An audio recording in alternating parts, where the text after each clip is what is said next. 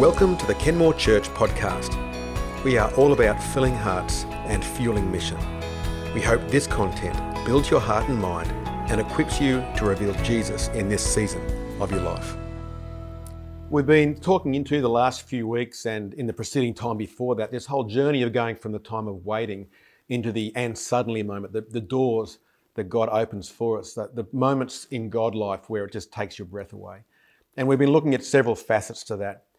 And one of the main ones is to know that when we walk through one of these doors that God's open, opens up to something brand new for us, it will often require us to be prepared to let go of one thing to be able to pick up something else. And so for Peter, for example, we've used him as an example constantly in there. For him to take up the call of Jesus that day when he said, Come with me, I'll make you a fisher of men, to pick that calling up, he had to let go of his fishing business. So on the way to following Jesus, he may have looked back and seen those boats uh, get smaller in the distance. Uh, for Zacchaeus, for him to take up the offer of salvation, it just overflowed to him having room in his heart then to give away rather than uh, extort money from people. For the Apostle Paul, before he was Paul, he was Saul. For him to pick up this whole idea of relationship with God, he had to be prepared to lose the concept of religion as he knew it. And so, open doors, they're, they're not all fun, they're not all bells and whistles. They, they seem it when we're longing for one. But the experience itself is a little bit breathtaking. It's, it's exhilarating and just that little bit scary. And that's never been more true than of a day that we would celebrate today, the day of Pentecost. Pentecost was a day where the church itself was born. And it's one of the most, I find, under celebrated moments in the church calendar. It's uh, 40 day, there's 40 day gap between Jesus' uh, ascension, uh, uh, resurrection and his ascension. Then there's another gap of 10 days from his ascension to this day of Pentecost. And it was a day where they celebrated in the Jewish calendar the giving of the law. And on this day, now it was to become a celebration for us of the giving of the Spirit. The law required, the Spirit enables. And so it was a huge turnaround, a massive shift in the, in the religious eyes of a whole nation who were defined fundamentally by their law. To have it confronted so much and have such a big, sudden open door come before them, it challenged them to their very core. And so, unsurprisingly, I guess, not everyone was prepared to walk through that door. Because to accept this new idea, not only did it come in a very challenging format, which we'll see in a moment, but would require them to set aside that which they were raised from their earliest days to believe, to buy into, and to contribute to. For example, the temple system, which was a fundamental part of the DNA of their culture. The finance relied on it, religion relied on it. Now, Pentecost presented them with the concept that the temple was now them, that the, the dwelling place of God, it had been the temple. Jesus came and said, I am now the dwelling place of God among you. And now he's saying, now the Spirit's within you. Now the temple resides in, in a person, in multiple people. The concept was, was just so radical, so hard for them to get their head around. Their existing law system, like uh, circumcision and, and other regulations of, of ceremonial cleansing and all this sort of thing that, that they had to do if they were to be uh, seen as righteous before God. Now, Jesus has come and he's died, and now he is their righteousness. This is a huge step for them to take. And so safe religious practices were overturned, all sorts of things had to be grappled with if Pentecost, this open door into something incredible, was to be applied. And what we need to understand, and let me give you a principle here about open doors that I've just learned through many years and observed through Scripture, is that open doors, unlike laws, so if you can separate the two, doors and laws, open doors are an offer whereas laws are an order. And these offers that God has, He opens a door and says, I'm not going to push you through that door. I present you this door as an offer. The great thing about the door is that the door normally remains open. If we decide at one some point for whatever reason that door is not for me right now, and we may be wrong in doing that, God's gracious enough to leave that door open. You can keep coming back and He'll present it to us again and again. You see that in the lives of those walking on the journey into salvation. They may have a moment where they say, I'm not prepared for that door. Jesus doesn't then shut the door in them forever. He'll present that door again and again. And so this is a wonderful grace of working with God where He converts from orders to offers. You see, law is simple. Law just says, this is what's required. This is what I have to do. And it produces in us a mindset whereas I only do what I have to do. But if I don't do it, there's a punitive penalty for that. If I do do it, I'm okay before God.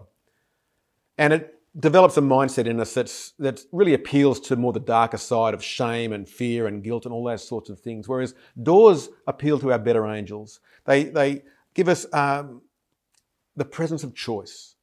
In, so we can choose to go God's way in the, in the presence of a choice not to. This is the same concept of the tree of knowledge of good and evil in the Garden of Eden and the tree of life. It was there. They, they could choose uh, to not go there or they could choose to go there. The choice remained theirs. And this is really life with God. He doesn't want to be an obligation for us.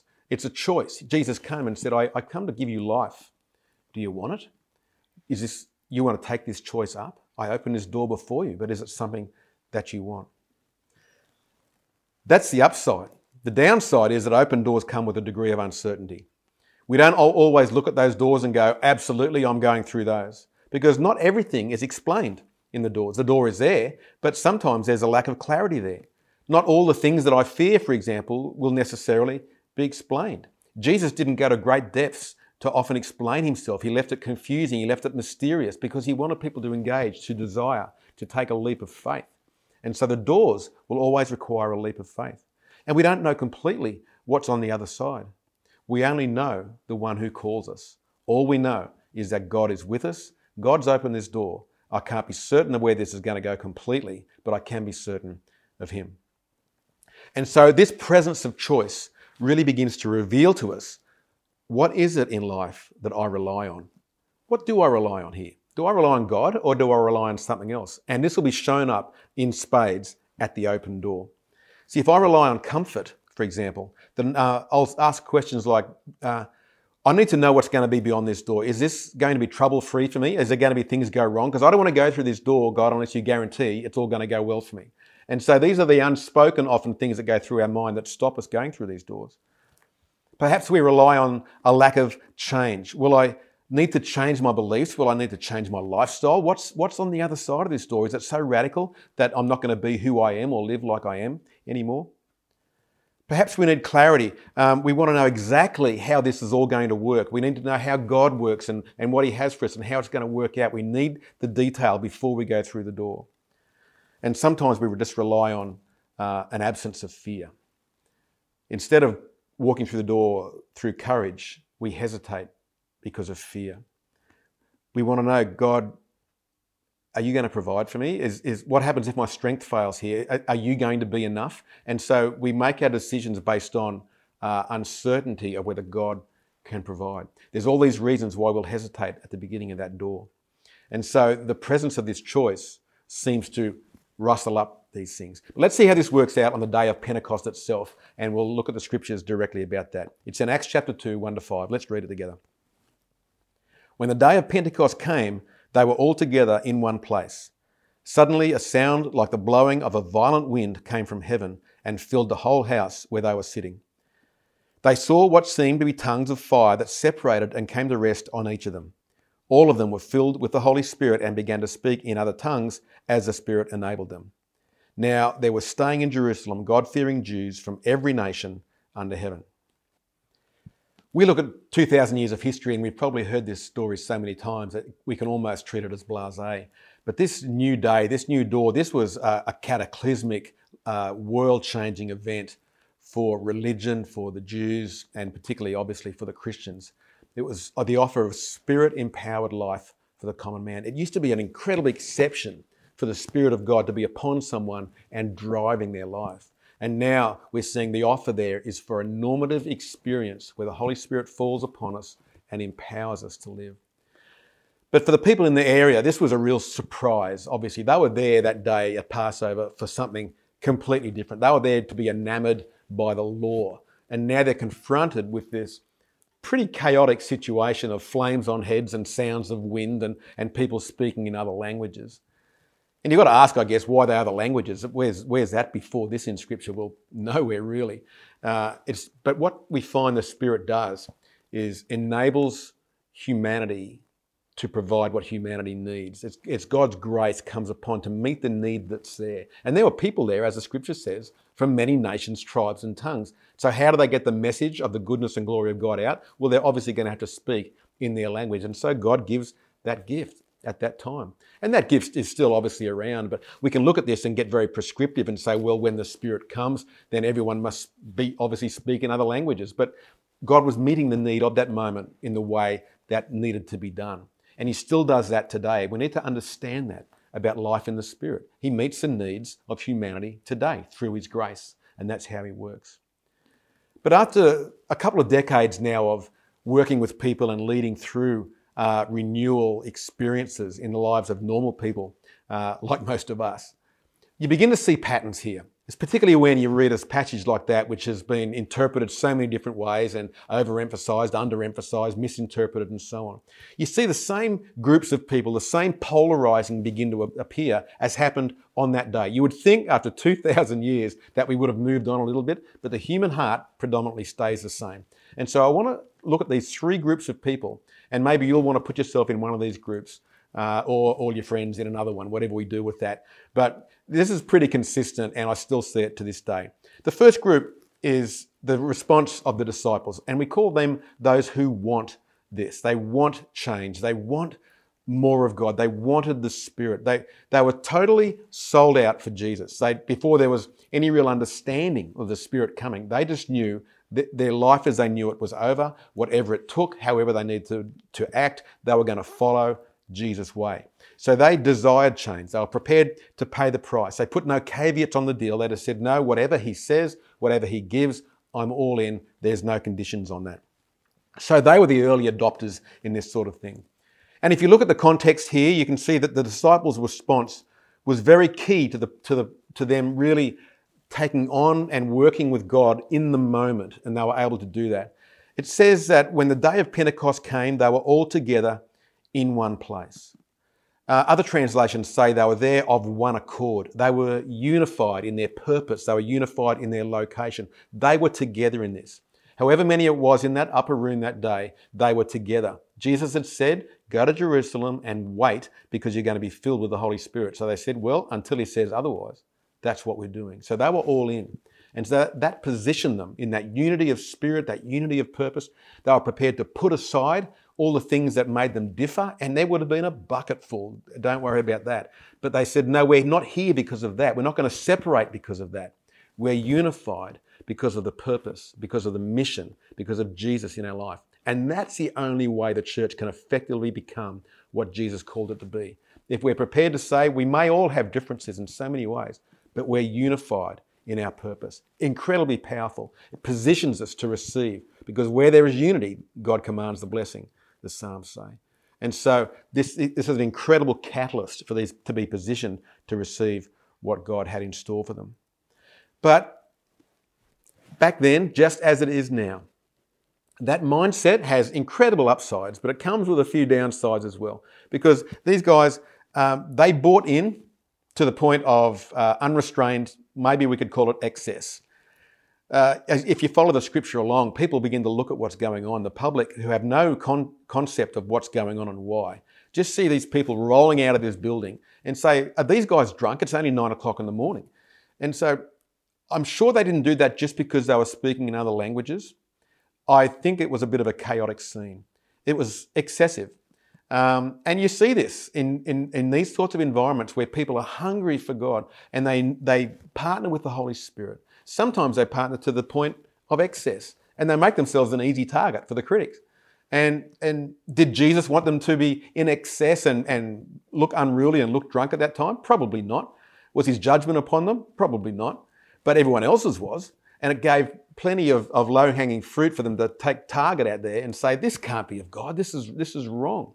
You know, and so even to this day, this same dynamic happens. And you can become so enamored and so enthusiastic about the Holy Spirit. We can, we can get ourselves mixed up in there and we can lose restraint and, and we can present really bad press for what God wants to do. What He wanted to do was just speak the glory of God in other languages in that time. And, but the, the faults and the restrictions of humanity for a little while, and I'm sure all of these disciples outgrew that. Uh, but at that moment, there was excess going on. And we just got to be careful about that. You know, that's just a normal part of life, and that's what real people do. Uh, and I admit to you, there have been moments in my life where I think I've probably edged over into excess, born of enthusiasm. But maturity says that's just a moment, and I can come back from that into fullness of power with dignity of the Holy Spirit. So there are those like that who are those who desire, they're the wanting. And then they are the second group I'm going to call the willing. These are people who um, take more of a mental approach, and you can see them in the in the passage here. Uh, they're open. They're open to what God's doing, um, but they take a more mental approach to assess it. They're cautious, and these are the sort of people who will rather sit back and watch and observe for a while before they buy in, if they're to buy in. Uh, and there's many people in Christian circles who do this. So good, God-loving people who do this. That, but they prefer that if God's going to do something, that He comes to them and lets them know in advance, that they have it written out and, and they know the contract, so to speak, and it's all defined and it's all understandable. There's no room for error going on. Um, they'd rather God calls them than, then they press in and do what these the disciples were doing, where they were just making waves, so to speak, rather than waiting to catch them. And so it's a very different dynamic. It's like if we present the door, they've got one foot in out of curiosity, but they've got one foot out just in case it all goes pear shaped and it's not valid. And the bad side of this, obviously, is that our out clause when it comes to God's open doors prevents us from radical buy in. If we're hedging our bets here, we'll find that we never quite buy into all or, or partner with all that God has for us. So in Acts 2, verse 12, for example, it says this Amazed and perplexed, they asked each other, What does this mean? So there's so much about this stance that is understandable. There's so much that is admirable because we, we do, we should have to assess and weigh things up before jumping in all the time to everything. Because some things are just fads, some things are not wise. So it's good to consider, so long as we make a conclusion because we can have conversations and discussions and Bible studies and we can look into the Greek about absolutely everything. And somehow that gives us permission to do nothing. And so all we do is know a lot, but we haven't done a lot. And so this whole place of being willing, we need to be able to embrace that. And yet, once we figure out, well, this is the way we really should go, then make a firm commitment and go there. So there's the first group was those who want. The second group are those who are willing. Third group are those who are unwilling. And uh, I love the way the scriptures define these guys. It says this Some, however, made fun of them and said they've had too much wine. You know, after 2,000 years, this still happens. And in some ways, with good reason.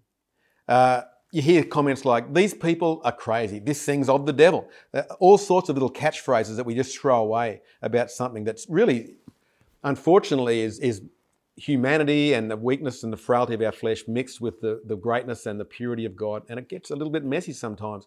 And so people think, well, if it's not perfect and it's not pure, God can't be involved. The reality is, God's involved in your life. You're not perfect. The Holy Spirit still seems fit to dwell in you, but you know, we all do stupid things sometimes. And so we've got to really extrapolate that out and say, well, it is possible for God to be involved in something for, and for it not to end up perfect because human beings are involved too and not discount something purely because of the excess of other people. But you know, the judgment in all of us leans its way very, very easily. And we make ourselves unwilling to walk through what we think is just a closed door, but when in, reality it's God's open door. So many movements uh, in, around the world, even in Australia, have begun this way. I remember some decades ago, even when the Hillsong movement, for example, started, which we all know and, and most of us have some opinion or another about. But I was literally there on the ground when it happened and, and remember the, the uproar from the religious people of the day that this, what seemingly, you know, arrogant New Zealanders coming in and doing this new thing and it's just clashing against what we do. And, uh, and it became a polarizing environment. And now there's hundreds of thousands of people around the world, good people, smart people, enthusiastic people who love God have become part of that movement that still, to this day, religious people will love to criticize. And so Judgment of other church folk seldom ends well. It's seldom a good plan. We should really withhold that judgment, certainly withhold quick judgments on these sorts of things, and perhaps hold our tongue just a little bit. And so there are a few of the different things we can see the responses that we can take. And I wonder where you feel like you've fitted into those things. But there's a principle about open doors is that we dismiss uh, what is uncomfortable too easily. As a not an open door. And we dismiss these things at our peril because the path to a new horizon that God has for us may well be traveled with the people or the environment or the culture that we least want to be associated with. Sometimes the way God has for us forward is a way that we would never choose for ourselves. But when you think of it, how else is He going to bring something new into our life if we're just doing what we've always done? And so, quite often, an open door will be an, an open door into something quite uncomfortable. And Pentecost and everything it represents continues to be that uncomfortable open door that's there for all of us. So I wonder what your response has been and, and is to Pentecost. We've painted our target on the wall quite clearly as a church that we fully believe in Pentecost. We believe it's the, one of the most crucial days in the history of, of humanity and of church life, especially. That the Spirit of God living in us enables us to do what was impossible before. You can only live the Christian life with God's help. God's will must be done God's way and with God's help. And so this is a fundamental part of the DNA of what we do. But I understand people have come from many upbringings where this has not been the emphasis yet, and we're trying to do this well and maturely and credibly. But what's your response to this? What's your response to Pentecost? Has it been just a distant point in history that's somewhat removed from you because there's so many books have been written about it? Uh, it's something that mattered once and then, but not anymore. Is it a reminder to you of constant excess or the things that you've seen that have given you reason not to be involved in pursuing more of God's Holy Spirit? and therefore gives you permission just to walk away? Is it a topic that you'll just question forever and not to come to any conclusion? Or is it a door for you, as it has been for me personally and for so many thousands of people that I've worked with over the years, into a whole new journey of spirit empowerment, of an experience of power, experience of joy, of still navigating the troubles that everyone else has, and yet seeing the whispers of God bring clarity in the situations, of, of seeing great miracles and small miracles, and, and God intervene in this mixed up and messed up life, but unmistakably have God in there bringing incredible peace and joy through the whole thing. What's your response to Pentecost? I love the Holy Spirit. He is God. How do you feel about Him? Let's reflect on that now.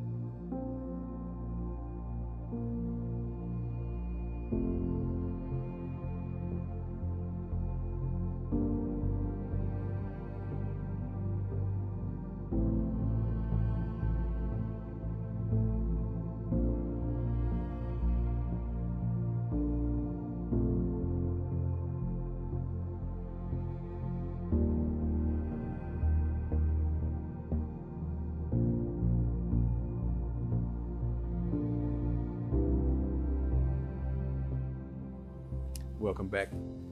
The trouble with being only willing, as understandable as it is, as acceptable as it is, is it can lead us to uh, the option of never committing fully to anything. We just go on with our life and live as everyone else and just try and do it under our own strength uh, in our own way.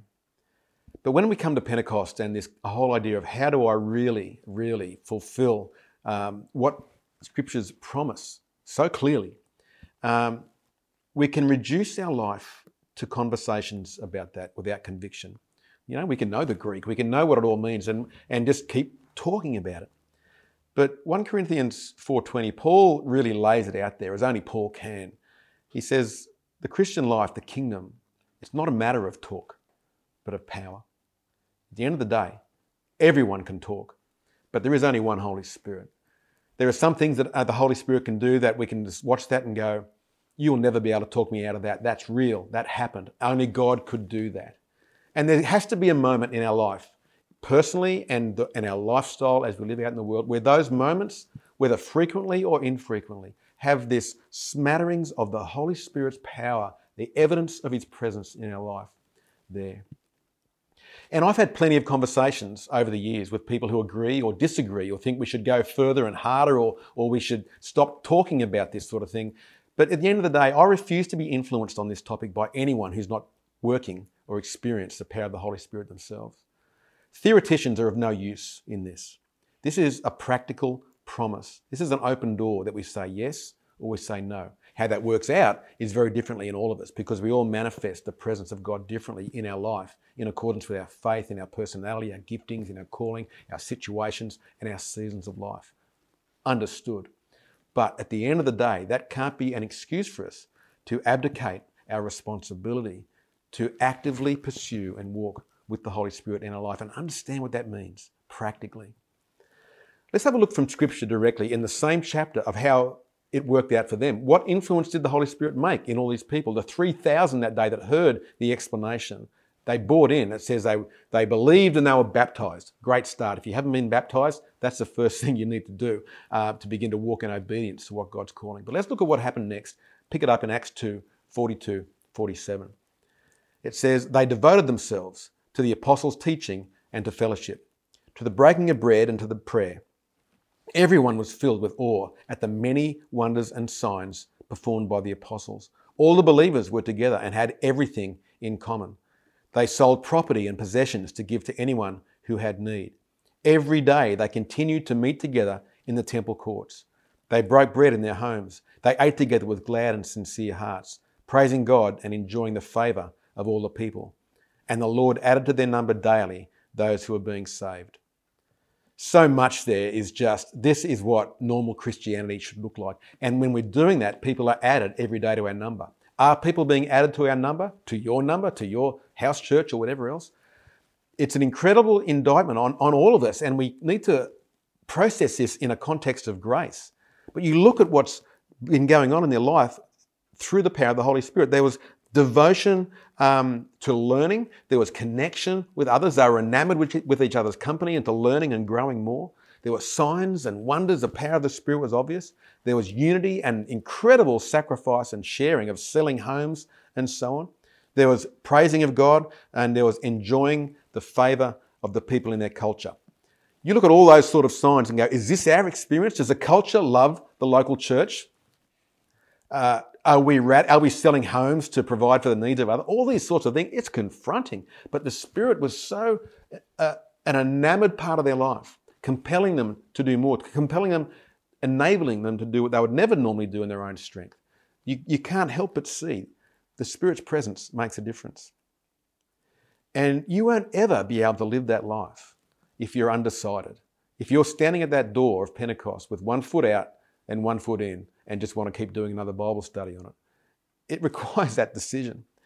And there are things that compel us, as I said at the beginning, that to walk away from that door to go, oh, it's not really me. Or some of them are things like comfort. You read that list that I just gave out, or that's found in Acts chapter 2, and like the rich young ruler that Jesus confronted, and we can walk away sad. We go, that life, I could never do that.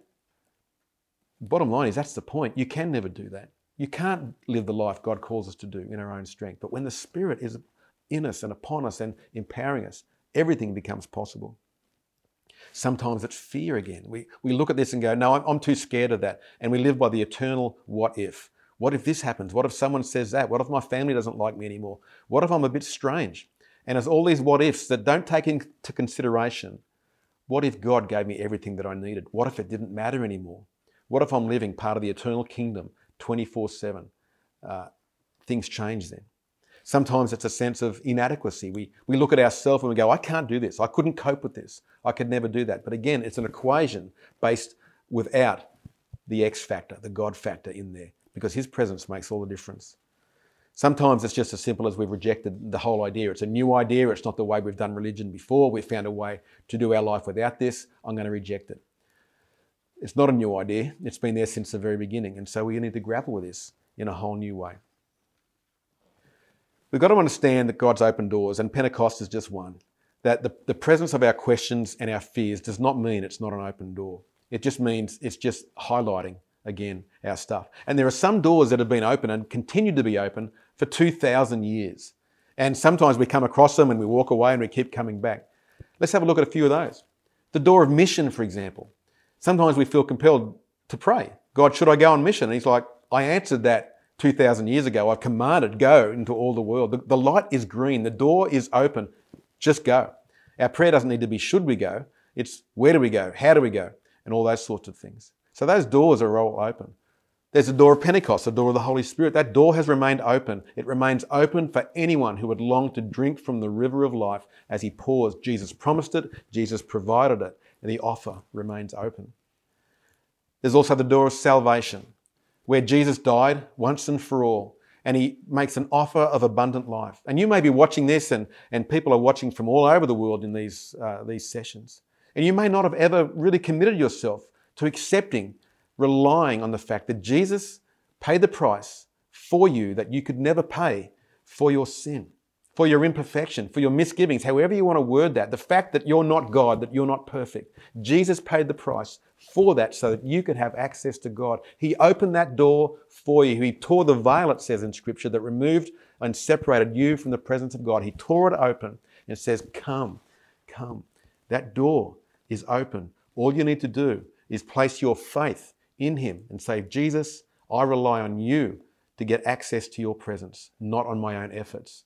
I accept what you've done for me. Forgive my sin and help me to enter into this walk with you. So, why don't we, as we finish, why don't we pray that prayer right now? Pray this prayer about the open door. It may be salvation for you, it may be mission for you, it may be accepting the Holy Spirit in a new way and dedicating yourself to that. So, let's pray as we close off this segment. Father, I pray for every person who's listening Every person who's aware of you, every person who longs to take the next step, but for whatever reason may have hesitated at the door. Lord, I pray you would give the gift of faith to each of them to step over that threshold without the requirement of knowing exactly the detail of everything that lands beyond that door, but knowing and understanding and trusting the one who draws them across that threshold. Lord, I bless them with faith. Lord, will you uh, stamp out fear? Will you stamp out doubts? Will you stamp out our human requirement for understanding and give people a simple faith based in a revelation of the size of your love? And we can know that we can trust in you more than our own intelligence, understanding, or strength. Give us that faith. We trust you. We walk through that door together with your help and for your favour. In Jesus' name, amen. Thanks, everyone. See you again soon.